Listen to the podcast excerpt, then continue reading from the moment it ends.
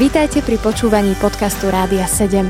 Naším vysielaním reagujeme na potreby ľudí v duchovnej, duševnej aj fyzickej oblasti. Cez ETR Rádia 7 chceme odrážať vzťah s Bohom v praktickom živote. Každý deň zažívame v našom živote nové veci a myslím, že sa neustále môžeme pýtať nášho nebeského Ocka, čo sa z každého nového príbehu môžeme naučiť. Pán Boh nám dáva múdrosť pochopiť situácie a pozrieť sa na ne z novej perspektívy. Podobne pracoval aj pri mne, keď som sa pred 14 rokmi vracala v popoludnejších hodinách zo školy domov. Bolo už celkom chladno, zamračené, keď som 8-ročná so slzami v očiach vybehla zo školy a nahnila sa k autobusovej zástavke. Potrebovala som stihnúť posledný autobus domov. Nevedela som si predstaviť, čo by sa stalo, ak by som ho nestihla. Na druhej strane som však vedela, že som si opäť zabudla doma peniaze na autobus a že som sa do školy vybrala s prázdnou peňaženkou. V mysli sa mi premietali tie mince, ktoré mi ešte večer mamka pripravila na stôl a viackrát zopakovala, že si ich nemám zabudnúť, vziať so sebou do školy. Avšak ja som v tej chvíli riešila celkom iné veci. Pravdepodobne ma práve zaujímala nejaká hračka alebo rozprávka na počítači, ale mamkine poučenie som úspešne odignorovala a v tejto chvíli som už aj niesla následky. Vedela som, že bez peňazí sa domov nedostanem, ale rovnako silná bola vo mne v tej chvíli aj nádej, že na autobusovej zástavke nájdem niekoho známeho, kto mi tie peniažky požičia.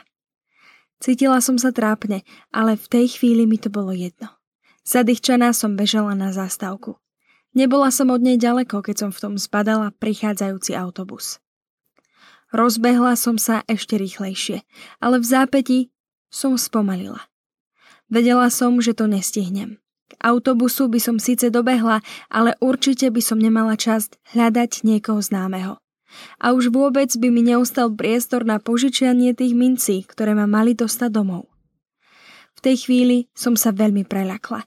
Ostala som v meste sama, bez mobilu, pretože v tej dobe som ešte žiaden nevlastnila, bez peňazí a pomaly aj bez odvahy. Zhlboka som sa nedýchla. Niečo som predsa vymyslieť musela. Zozbierala som v sebe posledné kúsky odvahy, ktoré tam ostali a vybrala som sa domov pešo. Nikdy som tou cestou nešla. Dokonca som si nebola istá, či tú cestu nájdem, ale šla som. Pamätám si veľmi živo, ako som cestou plakala. Trvalo mi to asi hodinu, kým som konečne prišla domov k prestrašeným a trochu nahnevaným rodičom. Ale jednu vec som si z tej cesty určite zapamätala. Celý čas som si opakovala počúvaj mamku a rob, čo ti hovorí. Aj dnes viem, že mamka mi chcela len dobre. A tak som dnes veľmi vďačná za túto vzácnu ženu a hlavne som vďačná Pánu Bohu ako nám dáva v každú chvíľu výťaziť skrze toho, ktorý si nás zamiloval. Aj nám, aj našim maličkým deťom, za ktoré sa modlíme.